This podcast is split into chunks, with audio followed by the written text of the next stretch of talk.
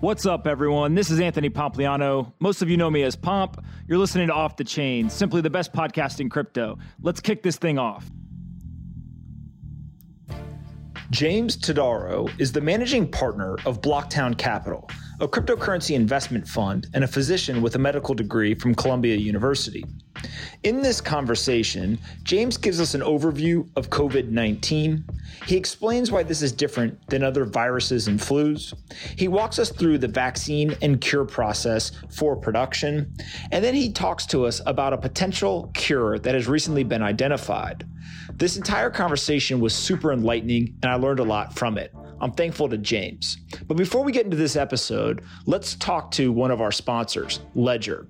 I'm going to play a recording now that they've made to tell you more about what they're doing, and then we'll get into the episode with James. I hope you enjoy it. Digital assets custody can be quite difficult to secure and hard to scale. Firms are often left with a difficult decision, having to choose between security or liquidity. At Ledger, we're obsessed that our clients' businesses succeed that is why we decided to create a digital assets platform that would enable financial institutions and crypto firms to manage their funds without compromising on security and liquidity. Firms like Uphold, Bitstamp, Crypto.com, Indax, and Dunamu are already using Ledger Vault to operate their business at scale while maintaining the highest standards of security to protect their clients' funds. Visit ledger.com/vault to learn more. Control scalability, agility, because security is not enough. Anthony Pompliano is a partner at Morgan Creek Digital. All opinions expressed by Pomp or his guests on this podcast are solely their opinions and do not reflect the opinions of Morgan Creek Digital or Morgan Creek Capital Management. You should not treat any opinion expressed by Pomp as a specific inducement to make a particular investment or follow a particular strategy, but only as an expression of his opinion. This podcast is for informational purposes only. All right, guys, bang, bang. I'm here with uh, James um, who's going to teach us everything we need to know about um, COVID 19 and uh, potential vaccines and cures. Uh, before we kind of jump into this conversation, I just want to um, kind of caution everybody we're recording this remotely. Normally, we do everything in person, but given the remote recording, the audio may be a little shaky. So just bear with us if, uh, if anything happens. But uh, James, thanks so much for uh, for joining us on a short notice. Thanks for having me. Um, let's start with your background. Uh, you know, I kind of want this to be the ultimate explanation of COVID nineteen vaccines and cures. Uh, but where do what does your knowledge base come from, or kind of your training um, that gives you the perspective you have? Sure. So I guess I really have kind of two backgrounds. So one is in medicine. So I graduated from medical school at Columbia University in New York uh, back in 2014, and then went on to do ophthalmology residency, so residency in eye surgery, and graduated from that in 2018. Um, I also studied epidemiology during college, during medical school, and did some research in that as well, which kind of gave me a, another perspective, I think, on coronavirus and this epidemic pandemic. Um, parallel to that background, and what most people on Twitter and in this whole universe know me is for cryptocurrency for Bitcoin. It was in the last year of medical school, so end of 2013, 2014, when that, first wave of people kind of got interested in it. It really caught my attention, and within a couple weeks, uh, it, it, just made sense to me. It was sound money, scarcity, censorship resistance, Swiss bank account in your pocket, all the things that you've said many times. Um, and then I basically divided my time where half of it was spent in residency, which that's already busy. But I also spent about 30, 40 hours a week studying cryptocurrency, investing in it. And so that worked out very well in 2017, gave me the ability to actually step away from clinical medicine. So in 2018, after I finished residency, I, I stepped away from clinical medicine entirely to focus on cryptocurrency investments in this space ironically, it's cryptocurrency that kind of got me back into the medicine space again now with coronavirus. Um, the uh, so I guess quick aside. So Blocktown Capital is kind of what I've been focusing uh, attention on lately. That's uh, our GP only fund, um, and so that's what we've been publishing research under. But with cryptocurrency, we manage a lot of investments in the space, and it, it's very volatile and it's very impacted by world events. And so when I started seeing evidence come out of Wuhan China of this coronavirus, it really caught my attention. And I was like, is this going to come to Europe and then America? And is it going to wreck the markets and wreak havoc on, on my investments? And it didn't take long for me to become convinced that there was a really good chance it would, um, especially when it started to seed in Europe. Um, and then, uh, and then, yeah, for the past couple weeks, it's just been a whirlwind where I feel like every single day there's a new announcement that is surprising to a lot of people. Um, Got it. So let's start with uh, kind of COVID 19 or coronavirus. I think everyone at this point has heard about it. Most people are uh, being quarantined or staying at home and staying away from people through social distancing. Give us kind of just a one minute, like, what exactly is this and why is it different than all of the other um, kind of seasonal things that we would see um, that, that are somewhat related? So I think from a, a high level, one of the, the big differences from coronavirus is its actually is its mortality rate. That was the big controversy uh, back, eh, you know, three or four weeks, a month ago. Was, at first, it was this is only going to stay in China because it's not very. It's it's why would it spread to anywhere else? And so what you have to look at is the R naught. So that means for each person that's infected, how many people will that one person infect? And if it's more than one, then that means this has the potential to turn into an epidemic or pandemic because now more people are being infected than recovering coronavirus did. That's what first caught my attention, which was, makes it not different from the seasonal flu. Like that can have an R naught above one. But then that combined with this amounting evidence, especially with that ER doctor that was kind of the whistleblower on this, when he died, that really got my attention. You can't, uh, you know, that death was was prominent. He was a young, supposedly healthy ER doc. So this was more fatal than the seasonal flu. You rarely see people from the seasonal flu that are young die. Maybe sick, and then elderly people, sure. So the R naught is one thing, and to compare this to other historical, because I know, which I got a lot of flack for this early on in Twitter when I kind of started talking about coronavirus uh, in early February. They were like, "Just talk about Bitcoin, don't talk about this. Don't you? What do you know about that?" And one of the things people kept saying is, "How is this different from the flu? This is no different from the flu."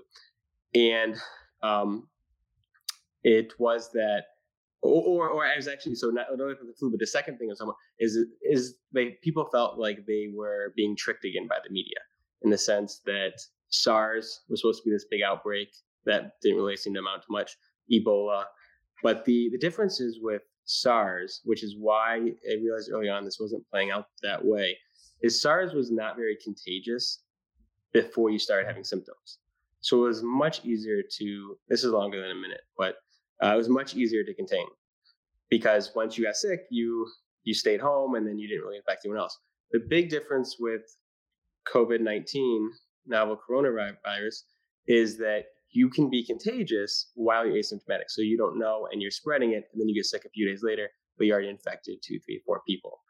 Um, so I'd say that's why this is different than say Ebola or SARS, and then it also combines that more fatal element uh, than the seasonal flu our bodies are not used to this virus, essentially. Got it. And so, um, before we get into what I'll call kind of the vaccine and cures component of this, um, a lot of what you just described, uh, your analysis, kind of those original alerts that you saw, red flags, um, is all about data, right? And one of the questions I think a lot of people have is uh, we've got a pretty good sense of the accuracy of uh, the deaths, right? So the aggregate number of deaths, somebody died, you can test them. Did they have it? Did they not? uh, maybe either before or after death. Uh, but the denominator to that mortality rate is how many people actually can, um, get infected and then how many people die. Uh, there's not a lot of testing that's gone on. So how did you kind of saying that kind of caught your attention in the beginning? Um, you know, some of the red flags you saw, etc. Uh, I think that there's a lot of confidence um, in the death number, just given that people are actually dying. It's pretty easy to, uh, to confirm that. And, and, you can either have uh, test them before or after death to see if they have this. But the actual number of infected, given the low amount of testing that's available, especially uh, in the United States and in parts of Europe early on, how did you think through the accuracy of the data um, or, or kind of understand, you know, how bad is this, or could we just be looking at bad data? So that's a great question. And that's still actually an important question is how many people are we actually detecting that have coronavirus? That was one of the big problems is rolling out this testing to be able to determine that. And so, and even today, a lot of the experts on this, including myself, my opinion is the fatality rate probably is lower than what's coming out of, say, Italy, which is 5% or so. There's a really good chance that people with milder symptoms maybe aren't going into the hospitals to get tested or staying home. And sure, they're bedridden. It could be the worst flu, worst flu of their life, but they recover. But those would all be people that lived and didn't die. Um, so that still could be the case. Um, I guess one thing though that pointed me to guys kind of goes in the other direction of the mortality rate is because this is a pandemic, the amount of cases was rapidly increasing. So back in January and early February in China, when it was still increasing, you actually had to compare the number of deaths to about the number of cases 10 days ago. Because when you right when you test positive or get it, you don't die. There's a 10 day delay. So looking at that delay when it's rapidly rising in China, it gave me the impression this uh, mortality rate was there was actually a, a fact the other side this might be higher than those numbers, but then also there were maybe undetected cases. So eh, I kind of balanced that out, and it's you know you just have a rough number, but it looked like there was still there was it was a reasonable fatality rate, far worse than the flu. Got it. That makes sense. Um, okay, so now that we understand kind of what this is and, and the fact that um, the infection rate and, and, kind of the symptomatic versus asymptomatic um, are all reasons why this is more concerning, let's walk through um, why don't we already have either a vaccine or a cure for this? Like, like what's kind of the scientific explanation behind the lack of that stuff being uh, available today? Sure. So you really it's it's difficult to make a vaccine for a virus that you don't know of. So this is novel coronavirus; it's new. So we, you wouldn't expect us to have a vaccine for it. What we can do is isolate parts of this virus and then introduce it in, in cultures and form a a weaker version of this virus that we can then give to people. That's essentially what you're doing. Either uh, when you get a vaccine, you're getting either a dead version of the virus or a weakened version. And so your body, most of the time, you don't even feel anything. Sometimes you feel a little bit under the weather. And so what that does is now you don't really get sick, but now you have immunity to that disease. Um, so that takes knowing the virus, studying it, and then coming up with a vaccine. That realistically, we're not looking to have that until mid 2021. Early 2020 would be a shock um, if we even are able to successfully come up with one. Regarding a cure for it, viruses are, are very hard to cure. So, coronavirus on a uh, molecular biology level is a single stranded RNA virus. So, what this means is it mutates quite rapidly.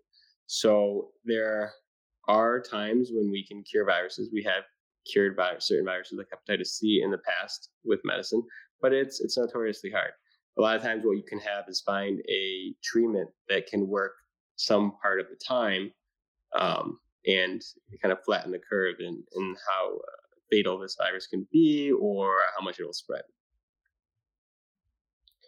Got it. And so, what is the process? Let's start with uh, maybe the cure first, and then we can go to the vaccine. What's the actual process that people will go through to um, test uh, and, and actually validate that yes, there is something out there that can be a cure? It's a long process. So you have uh, very early studies in cultures, and then next you have a very small uh, trials of you know 50 patients, and then you kind of keep rolling it up from there. The U.S. is very cautious, very regulated when it comes to studying and approving the FDA approving medications. And that has saved the US in the past from certain medications being harmful, like the thalidomide is a uh, chemical that's actually very toxic to pregnant women. And so this was rolled out in Europe, but the US said, wait, hold the brakes on that. And that turned out to be a good decision. In the situation of a pandemic, though, it kind of works against us because we don't have six months, a year, 18 months to be like, we're going to find a, a vaccine or a medication to treat this and go through all those proper steps which we usually do. And so that's where, you know, I've kind of been focusing on a treatment, potential treatment that's already widely available, known safety effect profile, and something that uh, about, about a million people or so globally are already on. So if this could actually cure or help reduce the symptoms or reduce the amount of people that get infected with coronavirus, that could be huge. It wouldn't really, you could expedite those trials and that process much more quickly than developing a whole brand new uh, treatment over the next six to 18 months. Got it. And then is it similar process for the vaccine as it is for the cure? Um, or is there a completely different process with different timelines and complexities? I would say a vaccine would even probably take a little bit longer, um, especially if you talk because now you're talking about rolling this vaccine out to a large number of people. So if you're going to all of a sudden start making like the flu vaccine, where you're recommending just about everyone in America or in the world gets this vaccine, you don't want to mess that up, right? Whereas a treatment, you can be like, okay, well, this person's already sick. We know that there's a 3% mortality rate. We know that this treatment has a very favorable side effect profile potentially. And so it's much easier to prove that as opposed to rolling out something that's in healthy people um, that we don't, you know, the side effect profile has been studied less. Because there's always that, that concern with the virus. There's always that concern with the vaccine that that weakened virus could mutate into a harmful virus, and then it, you know you don't want to die from the vaccine. Got it. And, and, I think that I saw um, this is like the uh, Imperial College paper uh, that recently came out. Uh, their whole thing was even if you start uh, identifying what you think could be a vaccine, it's got that really long time frame, kind of 12 to 14 months, they said at the earliest, um, until you could confirm it. And it sounds like a lot of that, similar to what you're saying, is revolves around just like you can't go tell people this can save you from you know COVID nineteen, but oh by the way, there's you know twenty percent chance it could kill you at the same time right? You've got to act for sure. You know what? It's actually safe for the human. Right. The first three in medicines do no harm, right? So you don't want to introduce them to something that's going to actually be more harmful to them, just you know maybe living out the course of the disease. Got it. Okay. And so, talk to us a little bit about the uh, the potential cures that uh, that you're looking at. Um, I know that there's some uh, some encouraging um, I think I think reports and data that is starting to come out now um, as to how uh, there, there may be some things that will actually cure this or, or at least reduce the symptoms. Yeah. So what I've been focusing on with uh, with one of my colleagues is basically about it was about two weeks ago now. I started seeing evidence coming out in, in guidelines and from China and South Korea about chloroquine being a potential treatment for coronavirus. And started doing a little bit more digging into that. There was some mechanisms of action that showed how hydroxychloroquine or hydroxychloroquine, they're, I'm going to kind of use them interchangeably. They're very similar drugs. I can talk about the differences in a little bit, but uh, it has mechanisms to uh, decrease viral replication in cells and actually eliminate that process entirely, um, at least in vitro. And they studied this in the SARS version of coronavirus. And so there's already vitro, a base of in vitro studies for that this kind of idea, which wasn't really talked about yet, about uh, chloroquine being a treatment for coronavirus, was kind of justified in my mind when I started to see the United Kingdom banned export of the active pharmaceutical ingredients in chloroquine. China did similar. They essentially announced in early February, look, the priority, they brought everyone back from the Chinese New Year early and said, hey, look, we need you to produce hydroxychloroquine in high volume. We're going to stop all exports of this and we need to prioritize Wuhan in our own country uh, to make sure that we can stop this.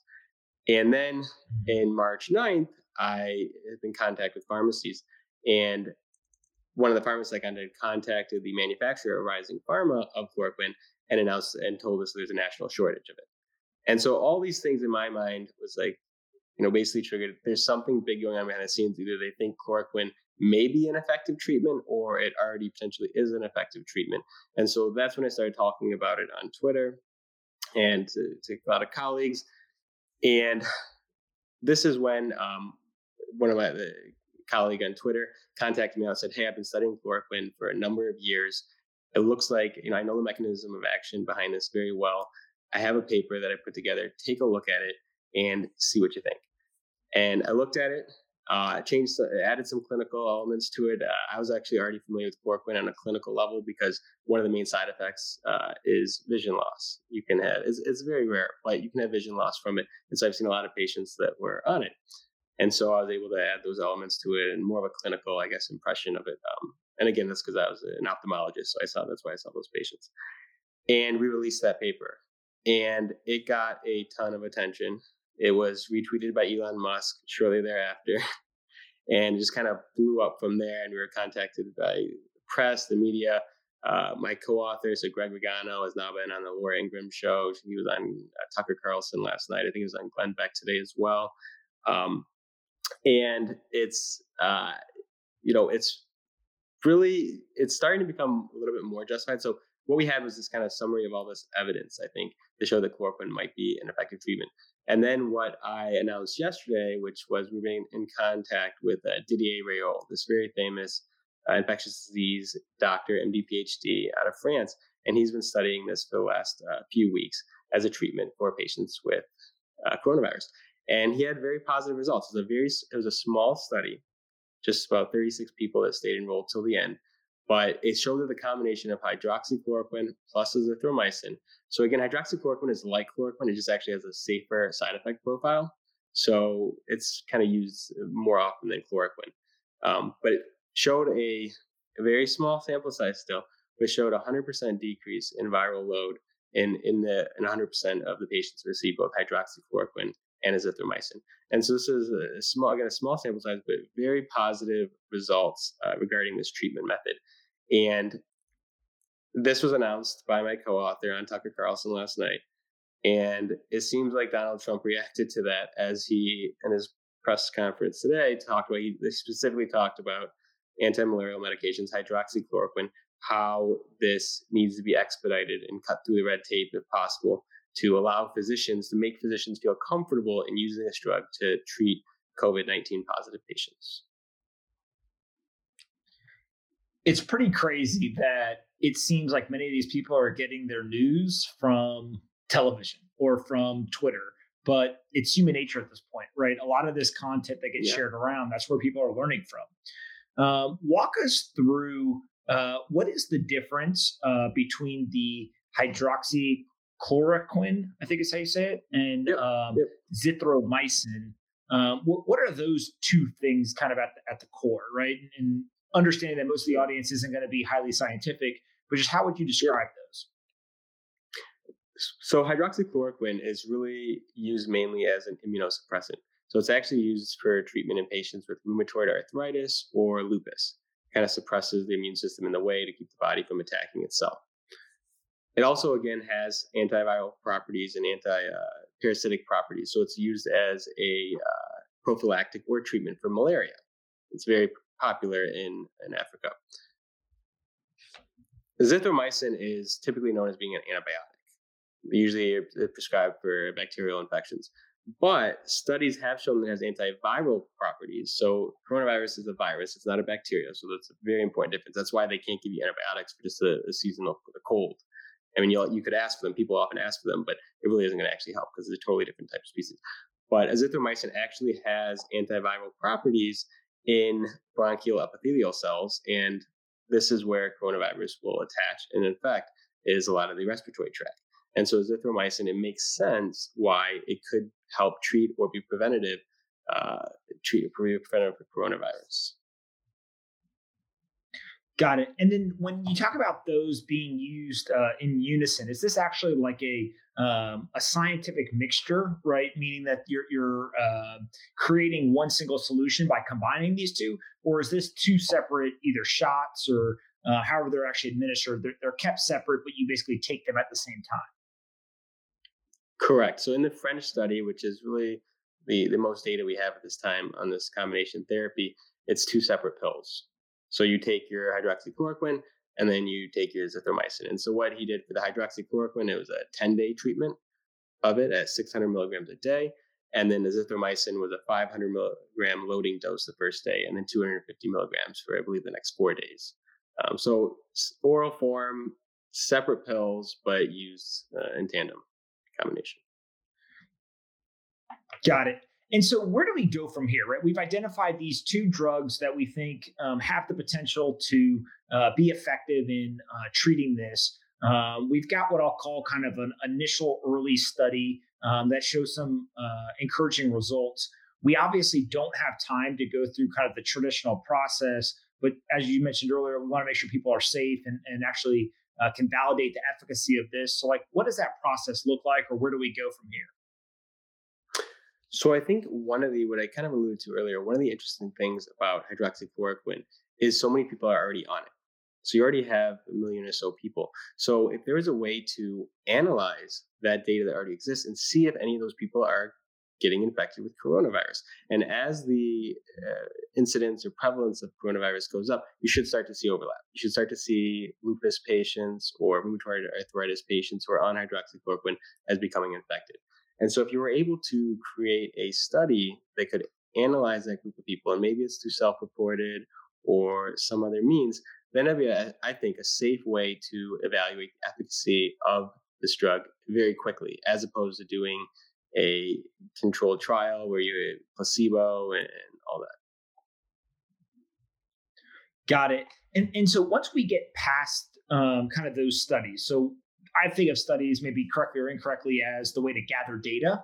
Where like what are the milestones or uh, kind of the, the stamps of approval? Like what does that look like? Is that the people who run the study saying, "Hey, stamp of approval, this works"? Is there some kind of overarching like a governing body uh, or, or, government organization? What, what, does that kind of approval process look like before it can actually um, start being given to patients uh, kind of on the ground? Yeah, you. Uh, so there's basically two different ways. So you either have to come to the FDA with sufficient evidence to show that this medication is safe and beneficial in a treatment of a specific disease. That's the, if you want to call it on-label use. So that's, uh, you know, what the prescription is designed for, let's say.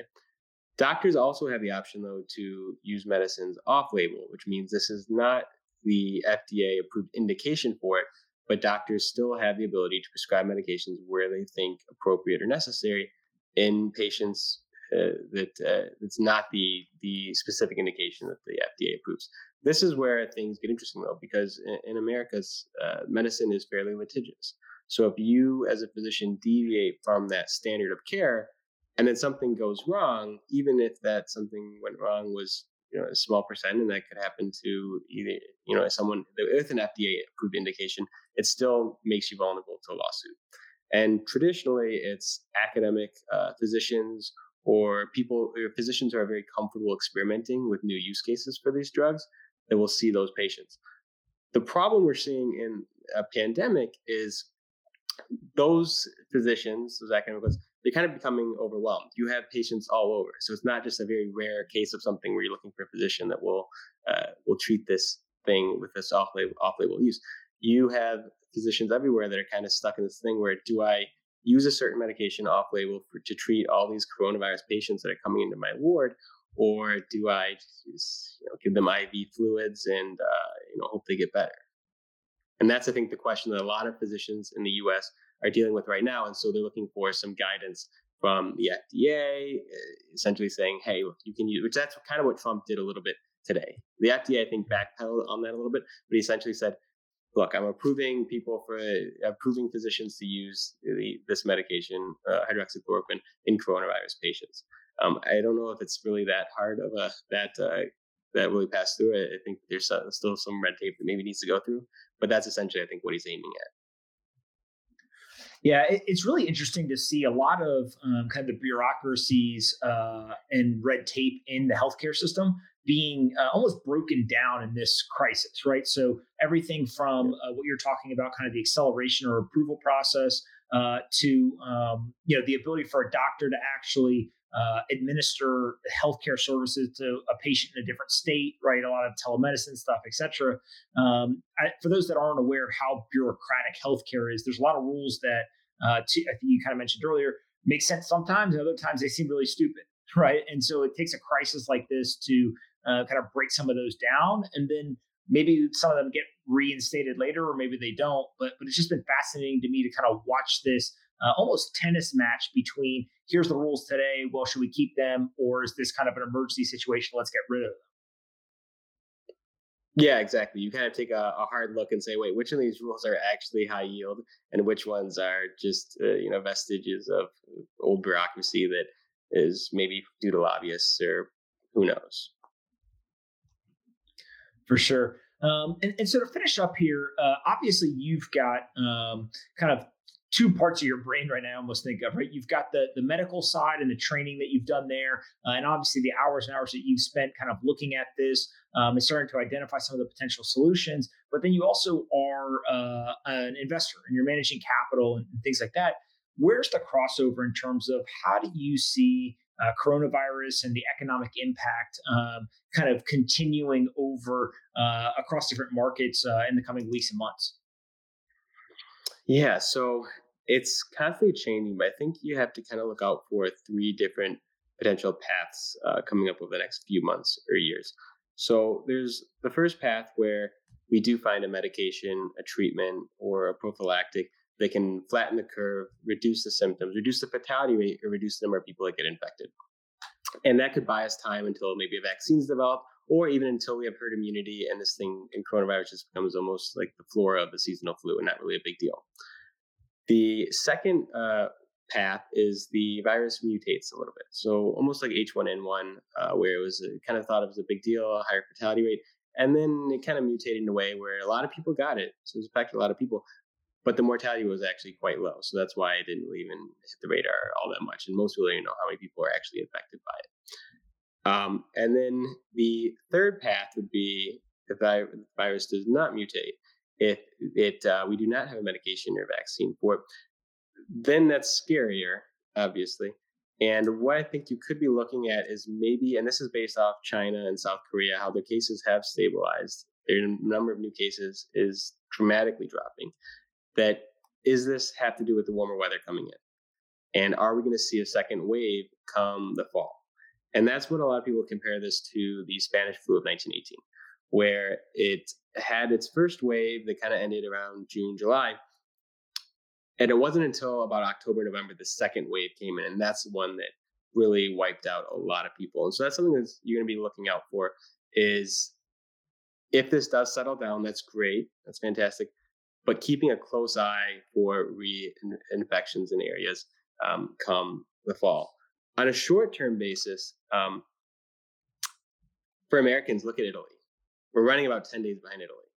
So, what Italy is going through now will be America most likely in 10 days. And this just seems so obvious to me over the past couple weeks. Um, and so that's why it was interesting. A couple weeks ago, almost no one was really talking about it. It was almost like a joke. Um, and you were, it was awkward if you were to shake someone's hand or something. Now it's not. And if you actually just look at those stories coming out of Italy about the people living there, what that life is like, prepare for that because that could easily be America uh, in 10 days. And I think it's already getting very close to that. And so looking for uh, stabilization of coronavirus, again, look at Italy. When those cases stop going up and stabilize, I think that's good news. And I think that there's hope for this stabilizing, at least over the summer. And then we'll have to revisit it in the fall. And then I think Got the it. market, so Bitcoin and Bitcoin cryptocurrency, I think that all kind of goes in something this massive. It seems like it kind of is uh, trading along with it. When the economy is going down, it's it's you know, a risk on asset and it goes down as well. Um, yeah, one of the things that uh, I've heard, and I don't know if it's true or not, um, is that once you get coronavirus, uh, you basically can't get reinfected, right? So the population itself some portion could get infected, it goes away and comes back and could reinfect other people. But is it true that the individual itself, once you have it, um, you can't get it again, or is it just too early to know whether that's uh, accurate or not? So that's typically how viruses work. Once you get a viral infection, you can't get that really exact same viral infection. Um, there can be different strains of it, though. That's why you can get the flu multiple years. It's not like you get the flu once and you're not you never get the flu again. Another strain can come out the next year, or you might get infected with a different strain even that year.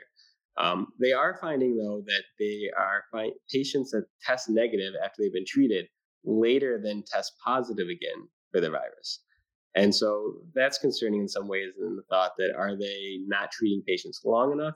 Is this some type of reinfection? Um, and so that that's, that that uh, data is being studied now. But um, I'm inclined to think that's how you get herd herd immunity is potentially as you, you get infected, you won't get it again. So that's kind of the hope, but it's not definitive at this point. Got it. And, and, those different strains, I think the other thing I've heard is basically when the warm weather comes, it may kind of migrate south uh, to South America, Latin America, etc. Uh, but there could be mutations, and then when the cold weather returns later this year uh, North America, for example, um, that's where really uh, there could be some problems because now you're not just talking about uh, the coronavirus, but there could be multiple sh- uh, strains of this or, or, kind of mutations um, that even if you already had it, you're still susceptible to, to the new stuff. Yeah, exactly. I think that uh, one thing that people argue that for going away during the summer is increased temperature will dry out the the virus in some ways, and then also the increased humidity. So it's kind of like you have this heat kind of sun drying effect. But then you also have the humidity in the air, which will uh, stop the spread of the virus because if there's enough air water particles in the air, it'll stop the the viral particles from kind of you know projecting when you talk or sneeze or cough. Got it. That's super interesting. Um, okay, and then what do you think is kind of the uh, if you had to guess right now, what what does this look like uh, over the next kind of six to eight weeks? Do we flatten the curve, you know, two weeks from now, and um, and, and, kind of start moving back towards uh, you know everyday life? Do we stay in kind of this self quarantined, um, you know, even in some places shelter in place for for weeks, months? Like, how do you think this plays out given the information you have today? Uh, you're going to be quarantined for at least weeks. I would say at least a month could be a couple months, three months. It kind of depends on this thesis on this thing slowing down for the summer. But I think we're in for a rocky few weeks uh, coming up.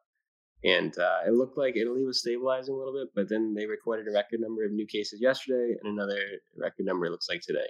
So it's it, we haven't had any. Uh, there's been no evidence this is slowing down really for Italy or Europe, and so that that's not good news for us right now either.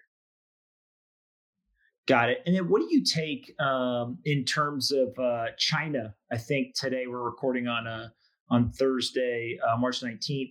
Um, it was either yesterday or today they reported no new cases. So you know, quote unquote, zero new cases. Uh, can we trust the data? You know, how, how do you kind of fit that data point into this whole thing? So I'm in contact with people that have come back from China, and they feel convinced that China has it under control and that that data is real that's always been the question, though, is from the very beginning. You know, China didn't really want to announce that this was the virus. You had the whistleblowers; they were originally persecuted and now praised, and so there is this always this distrust of the information from China.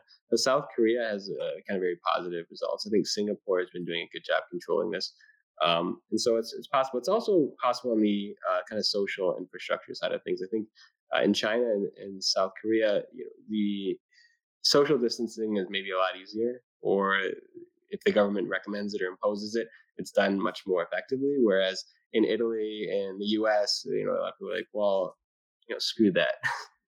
I, I, you know, I'm going to go kiss whoever's cheek I want. I'm going to go to the bars. And so I think that it really takes a little bit more to scare people. And now people are starting to get scared where maybe they're scaling back on that a little bit.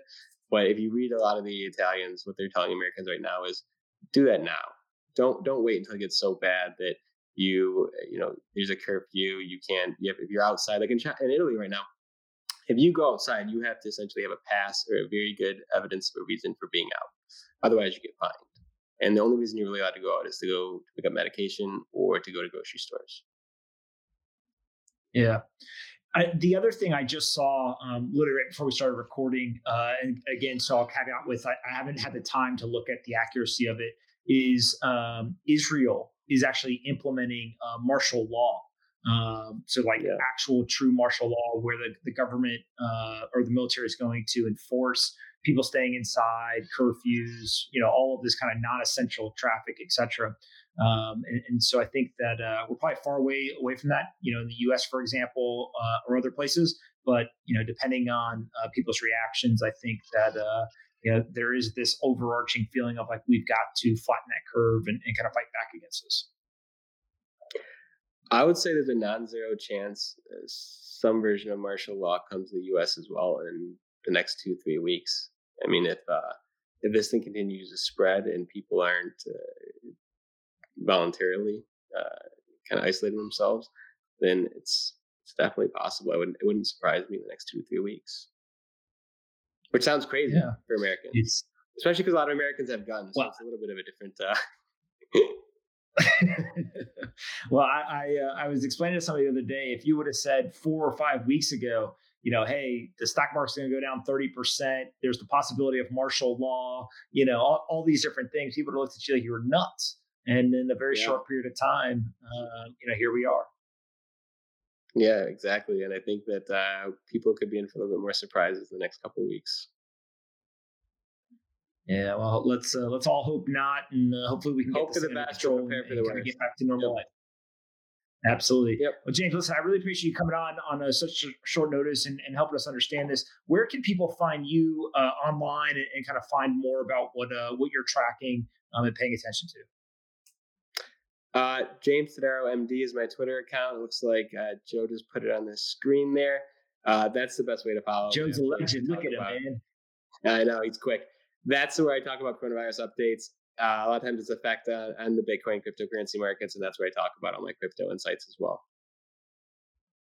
Awesome. Before I let you go, I got uh, two questions that you get to ask me. One, uh, favorite book or most important book you've ever read? most important book I ever read. Um, gosh, I guess Treasure Island, for no real reason except it was a book that it was probably the first very sophisticated book that my dad read to me. He read it to me when I was very very young, and it was actually funny because he, he, I felt like he was too slow. So after he read the first maybe few chapters of it, I actually just picked it up and read the rest of the book on my own, and so that really stands out in my mind. I love that. it's uh, it's one of those things where it's not only the book, but the time of your life when you read it that uh, that makes something important. Exactly. So that's pretty cool. Exactly. Uh, aliens, believer or non-believer? I think there is life uh, somewhere out there in another universe in, in some way. It isn't uh, that I think that's definitely possible. Well, just because the world's so you know, kind of the, the galaxy's so big, or, or some other reason. I mean, infinite with infinity, you have an infinite number of possibilities, right? So you can have an infinite combinations of matter that can form humans, or people, or animals, or life. It's a fair way to view the world. Uh, what one question do you have for me to finish up? Do you, does anyone ever call you Anthony, or is it always Pomp? so uh, my mother still calls me Anthony, um, okay. and uh, my my family uh, they actually all call me AJ. Uh, my initial Anthony John uh, Pompliano is my name, okay. so they call me uh, initials uh, for first and middle name. But uh, pretty much today, if somebody calls me Anthony, uh, it's usually followed up with, "By the way, can I call you Pomp, or is that are we not like close enough yet?" Um, and, and, I tell people that uh, you can call me whatever you want, just don't call me an asshole, and we'll uh, we'll be good. So Anthony Pomp, whatever it all works for me. All right, man. Well, it was great talking to you. Thanks for having me on the show. Yeah, thanks so much, James. Appreciate it. All right, have a good one. Hey everyone, Pomp here. If you like this episode of Off the Chain and want to help us take crypto to the top of the Apple, Spotify, and other podcast charts, please do us a favor and rate, review, and subscribe. To review, simply go to the Off the Chain homepage, scroll down until you see the five blank stars. Taking 15 seconds to fill those stars in and leave a quick review goes a long way in helping us take the entire crypto ecosystem to the top of the charts. I appreciate you listening and see you next time on Off the Chain.